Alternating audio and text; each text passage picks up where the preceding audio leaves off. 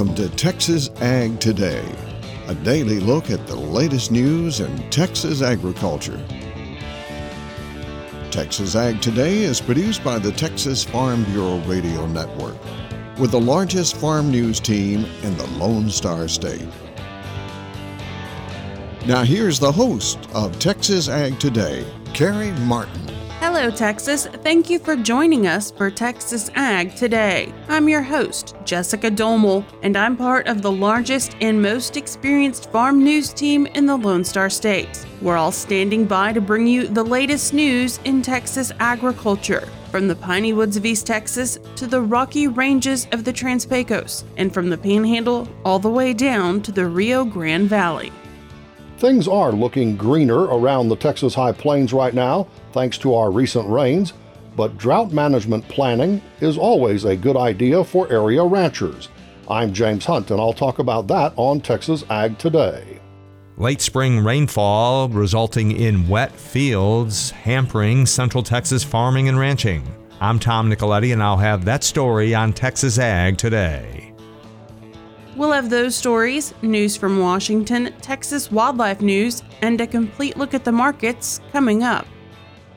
The definition of which waterways fall under federal jurisdiction will soon change again. Wednesday, the Environmental Protection Agency announced it and the Department of Army will redefine waters of the U.S., sometimes referred to as WOTUS. The current definition, or the Navigable Water Protection Rule, has been in effect for less than a year. It was crafted and implemented under the Trump administration. It stated that for a waterway to be a water of the U.S., it must fall under one of six categories. It also clarified six types of water bodies that are not a water of the U.S. Former EPA Administrator Andrew Wheeler said at the time the goal was to make sure that property owners can tell if something is a water of the U.S. or not. He said those rules clearly define the differences between federally protected wetlands and state protected wetlands while providing certainty the American public needs. That rule replaced a definition implemented under the Obama administration. Agricultural organizations and states sued to block that rule's implementation, calling it government overreach and saying even ditches could be regulated by the federal government under that rule.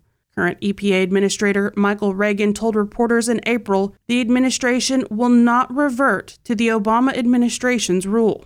Zippy Duvall, president of the American Farm Bureau Federation, said the group is extremely disappointed EPA intends to reverse the environmentally conscious Navigable Waters Protection Rule. He said that definition finally brought clarity and certainty to clean water efforts. EPA says they've determined the current water rule is reducing clean water protections. They say they plan to develop a new rule that defines WOTUS and is informed by a robust engagement process. Despite recent rainfall across much of Texas, ranchers should still be preparing for the next drought. James Hunt reports from Amarillo. If you look at the latest weekly update of the Texas Drought Monitor map, you'll see conditions have greatly improved across the Texas High Plains in recent weeks. But anyone who has lived in our region very long knows we are always vulnerable to prolonged dry spells. And Texas A&M AgriLife economist Justin Benavidez says that's why it's important for livestock operators to develop a drought management plan. A key consideration, Dr. Benavidez says, is stocking rates. Many ranchers simply have more animals than what their operations can truly support. Overstocking is a scourge that we see nationwide. I mean, if you have the number of calves that you think your land can handle, you're probably actually a little overstocked. A lot of people fail to take into account the ungrazable acres, any sort of elevation change that isn't really grazable, or really dense scrub patches that don't really have a lot of forage most people are at least slightly overstocked. And long term, that's what causes us to lose forage faster than we expect and forces us into some of those conditions that maybe aren't optimal. Dr. Benavidez will give a comprehensive presentation on drought management planning during an upcoming meeting to be hosted by the Roberts County Extension Office. That free event is Thursday, June 17th in Miami, and subjects Dr. Benavidez will talk about include strategies for supplemental feeding, culling and marketing options, and how to use the Pasture, Rangeland, and Forage Insurance Program. It's a really strong program. We see it as a really important part of any risk management strategy for cow calf producers, and I'm a really big fan of PRF. For more information about the upcoming AgriLife session on drought management, contact the Extension Service. I'm James Hunt on the Texas Farm Bureau Radio Network. Rainfall in May and June may be delaying some farming practices in central Texas. Tom Nicoletti explains. We go to Bell County in Central Texas, and Michael Moon is my guest, and uh, he is in the town of Holland where he raises beef cattle and oats and winter wheat and hay. And uh, Michael, uh, certainly uh, you folks have uh, received quite a bit of rainfall, like many people in Central Texas and other areas of the state. About how much rain have you received over the last uh, given period of time? We've received probably close to six inches. Okay, and how has that impacted your uh, livestock operation and uh, also the uh, harvesting of your winter wheat? It's made things difficult, muddy. Wheat operation, we can't get in the field. I'm afraid some of the wheat is going to be sprouted. We're still going to harvest anyways, but uh, it won't be marketable. And uh, as far as the cattle raising, it's just got to watch for hoof rot and a couple other things. Uh, cattle are having a hard time bogging through all the mud. Now, certainly, uh, stock tanks and uh, other uh, water reservoirs uh, in your area have to be uh, at their at their fullest at this point. Yes, they are. Groundwater has reached its max. Most of the ponds are running over. At least all of the dry creeks are running right now. So it's it's really good for us. What about the, the grazing conditions otherwise? Certainly, uh, you've got to have some uh, lush pastures out there. We do. We need to be cutting hay now, too. Probably what's going to happen is we'll need to cut wheat, we'll need to cut oats, and we'll need to cut hay all at the same time when it does dry up. That certainly has got to pose uh, some uh, additional challenges for you to try to do all three crops uh, simultaneously. It will. We're having a hard time trying to find help, and uh, the people we do, we're worked to the bone right now, and and trying to find help is almost impossible at this point.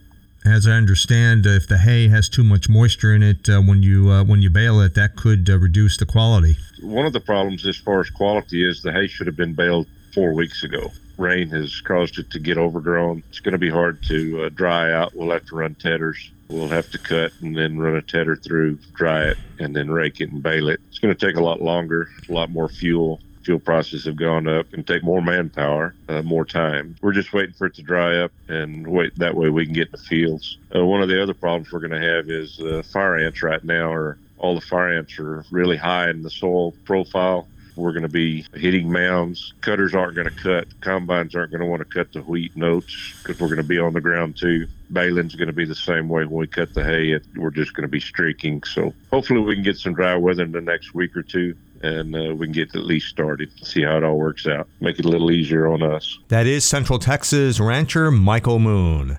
I'm Tom Nicoletti with the Texas Farm Bureau Radio Network. After suffering from drought over the past few months, farmers and ranchers on the South Plains of Texas have received some rain. Tom Nicoletti and Eddie Griffiths join us with more. Eddie Griffiths is standing by in West Texas, where excessive moisture is a focal point of the story there. And Eddie, those two words have not uh, been used in the same sentence for quite some time in your region of the state, but surely welcome news for agricultural producers. Definitely welcome news, Tom. And we went from one extreme to the other, from drought conditions to the, the bottom of the sky falling out. And now we're just trying to dry up and get a lot of these crops in with the excessive moisture. One thing we still are lacking, we've gotten the moisture, we're still lacking some of the heat units needed to uh, warm this ground up to expedite germination and, and get crops out of the ground, whether that be cotton, corn, or sorghum, get that germinated up and growing. But we definitely have gone from one extreme to the other, and we are expecting more moisture as deadlines start approaching for insurance purposes on planting. About how much rain has fallen generally over the area? I have personally locations that have received anywhere from six to almost eight inches of of rain at this point. So you can imagine playas are pretty full and ground is pretty saturated. But it that's pretty much kind of what we needed. Like to have had it spread out a little bit more, but we'll take what we can get when we can get it. There's still quite a few acres yet to be planted. So that's probably something to keep an eye on is these acres that we're lacking here in West Texas, getting those into the ground. They'll get into the ground, but it's just going to be a little later crop than what we are accustomed to, which was prompted by the dry conditions and not being able to get it in any earlier. That report is coming to us from Eddie Griffiths out in West Texas. We have an update for you on the ransomware attack on JBS. JBS reportedly paid $11 million to the hackers behind the attack. At the time of the payment, most of the company's facilities were operational. However, in consultation with internal IT professionals and third party security experts, the company decided to mitigate any unforeseen issues related to the attack and ensure that no data was exfiltrated. JBS USA leadership stated the payment will prevent any potential risk for the customers. The hacker group REvil initiated the cyber attack that shut down JBS packing plants for at least a day. Upon learning of the intrusion, the company contacted federal officials and activated its cybersecurity protocols, including voluntarily shutting down all of its systems to isolate the intrusion, limit potential infection, and preserve core systems. The company is not aware of any evidence that any customer, supplier, or employee data has been compromised or misused as a result of the situation. If you get stopped by a Texas game warden on a public waterway this summer, there are a few things they'll be looking for. We'll have more on that coming up next. Calves born during a difficult birth should be considered high risk for other problems. Texas veterinarian Dr. Bob Judd has more on that coming up next, right here on Texas Ag Today.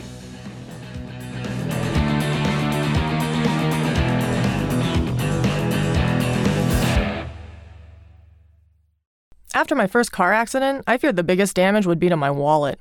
I expected a mountain of bills and a long, drawn out process. But my Texas Farm Bureau insurance agent was there when I needed her and helped me get back on my feet and in my car in no time. Instead of a hassle, I got reassurance and a quick recovery. Visit Texas Farm Bureau Insurance today at tfbinsurance.com to find an agent who's there when you need them most. Coverage and discounts are subject to qualifications and policy terms and may vary by situation.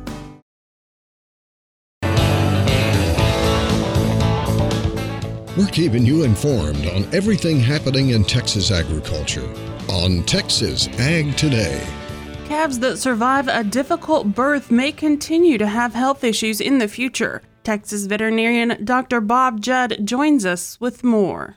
After a difficult birth and the calf seems to be doing fine, you may think everything is okay, and that may not be the case. A study at Colorado State showed that calves born with a difficult birth went on to develop scours and respiratory disease in greater numbers than calves born of normal births. And the survival rate for calves born of a difficult birth was also less than those born of a normal birth. So it is a good idea to pay close attention to these calves that are born with a difficult birth over the first two to three months of life. When these calves are born, they need to breathe within 30 seconds, and if not, they need to be stimulated to breathe. Immediately sit the calf on its sternum, clear the nostrils of mucus, and stick a clean piece of straw in the nostrils to stimulate respiration. The straw in the nose will cause some calves to gasp and shake their heads and breathe in. Promoting circulation by vigorously rubbing the head and body is a good idea to wake these calves up. This stimulates blood flow and respiration. Most folks do not rub these calves hard enough as they're afraid of hurting them, but rubbing should be aggressive as well as moving the joints. Lots of calves that are born of a difficult birth have low muscle tone and cannot regulate their temperature as well as a normal calf. Because of this, any calf born of a difficult birth should be moved to a warm area and at least monitored as going off and leaving these calves is not a good idea. Calves delivered with a calf puller may also have bruising and may not want to stand and nurse like other calves. So, continuing to monitor these calves after birth is required to save these calves. I'm Dr. Bob Judd. This is the Texas Farm Bureau Radio Network. If you plan to go out fishing or boating this summer, be sure to check your safety gear before hitting the water. Texas Game Warden Captain Logan Griffin explains what game wardens are looking for when they stop boats or personal watercraft. It's going to be the Texas Water Safety Act and all the stuff that's outlined in there. I'm just going to touch on the high points. Anybody has any questions, our website is really, really kind of the first place to start tpwd.texas.gov. We've got tons of links to fishing, boating, the entire and complete Water Safety Act, and it's got all the very, very specific information. Primarily, the safety inspections that we do, any boat on public waterways is eligible to, to get checked, and realistically, the big things we're looking for are the safety features. So make sure there's enough usable life jackets for every person on board. Make sure anybody under the age of 13 on a vessel shorter than 26 feet is currently wearing the life jacket. We'll also look for the Type 4 throwable. I always call it like the Gilligan's Island thing. You know, we're looking for a fire extinguisher that's working, sound producing device. And after we do all the safety equipment, required safety equipment, then we're going to go ahead and check the registration of the vessel and also the small certificate of number if you're fishing, game wardens will also check to ensure you have a valid fishing license. Beyond that, then we're going to, hey, you got any fish on board? Yeah, we've had some luck today. Um, at that time, you know, well, hey, we'll take a peek at the fish. And at, that's when we're checking for species, make sure, you know, we're within size restrictions and possession and, and daily limits for each species. That was Texas Game Warden Captain Logan Griffin. You can find current regulations on the Texas Parks and Wildlife Department website. Drought is impacting corn, wheat, and cotton in some states, while too much rain is impacting them in other areas. How did that impact our futures on Friday? We'll take a look at the livestock, cotton, grain, energy, and the financial markets coming up next. Keep it right here on Texas Ag Today.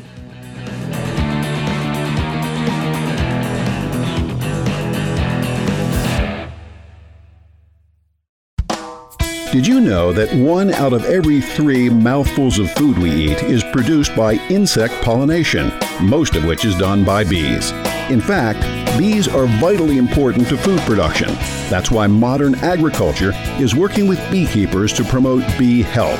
Ensuring a sustainable food supply requires each of us to play our part in preserving the land and protecting pollinators. This public service announcement is brought to you by Syngenta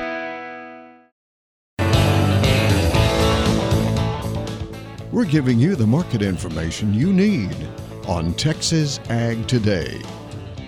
Corn, wheat, and soybeans traded lower Friday, allowing feeder cattle prices to trade higher for the first time in quite a while. But let's start out with our live cattle. Live cattle for June up $1.12 to 118.70. Live cattle for August up 147 to 120.02. Live cattle for October up 157 to 125.77. Feeder cattle for August up 277 to 151.17. Feeder cattle for September up 262 to 153.52. Feeder cattle for October up 235 to 155.47. Boxed beef traded lower for much of the day Friday. Choice was down 48 cents to $337.77. Select was down $4.89 to $305.51. Now let's check those livestock auctions. We're walking the pens with Larry Marble.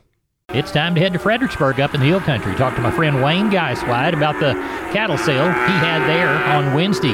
Wayne, how many noses did you count? Well, we had right at a thousand head, Larry. Cow market was probably two to three dollars higher. Two cows up in the eighties. Lots of good cows bringing seventy to eighty. Bulls up to a dollar two. Calf market, I call 500 pound upstairs, two to four dollars higher. Lightweight cattle called it about steady, and the heifers about steady. What was really active, 550 weight calves and yearlings up to oh, 170. Few five weights right on top of five, bring up to 75. Six weights in the low 160s, mostly 155 to 160. Even if they weight go up to 665 or 70, you know, I, you know they were dollaring out over a thousand dollars. Few seven weight cattle bring up into the 150s eight weights up on top out at kind of 137. And the heifers weights uh, in the mid 150s five weights in the mid 140s, six weights so up to 132, and seven weights uh, looked like up to right on top of 120. The good cattle really had a lot of interest, had a lot of buyer participation. Uh, some of the plainer cattle, you know, they were just kind of so-so. Now, what are you anticipating next week, both sheep and goats and cattle wise? Well, I'm sure the sheep and goat runs are going to stay pretty good, three to four thousand. Uh, cattle sales should jump up around a thousand, maybe a few more. I've got a truckload of steers and heifers, probably weigh around six-ish on the steers, 550 on the heifers. Uh, they're all Angus. They'll be really good. Should be 65 or 70 out of them. We're working on trying to get a thousand or better next week in the cattle sale. At Gillespie Livestock, Fredericksburg, Wayne Geistweidt, tell everybody how to contact you. We're at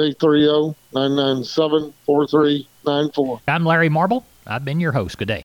Lean hogs for July down $1.35 to 119.97. Class 3 milk traded mixed for much of the day Friday. It could be because block cheese was down 50 cents to $1.50, but barrel cheese was up 6.5 cents, so that could have had an impact on it. Class 3 milk for June up 4 cents to 17.24 a hundredweight. Class 3 milk for July down 6 cents to 17.54 a hundredweight. We started out the day with cotton trading mostly lower on Friday. We ended the day with cotton trading mixed. Cotton for July down 36 points to 87. Cotton for October up 8 points to 89.34. Cotton for December down 29 points to 87.92.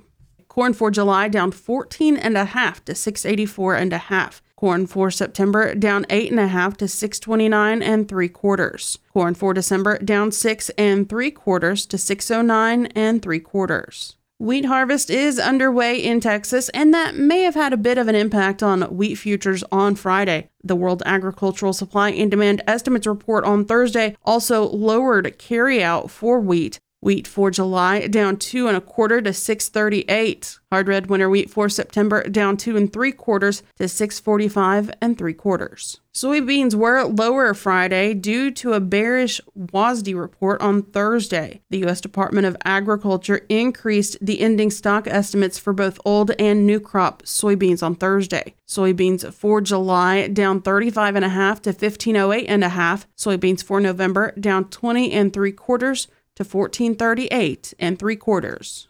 Natural gas for August up 13 cents to 330. On Friday, crude oil once again ended above $70 a barrel. Crude oil for July up 49 cents to 70.78 a barrel. Crude oil for August up 40 cents to 70.49 a barrel. Now let's take a look at those financial markets. The Dow down 28 points to 34,438. The S&P 500 up 1 point to 4,240. The Nasdaq up 23 points to 14,043. Well, that wraps up our look at the markets, and that wraps up this edition of Texas Ag Today.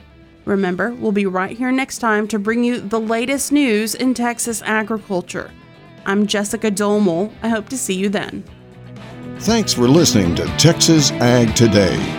Be sure to subscribe to our podcast on Apple Podcasts, Google Podcasts, or Spotify.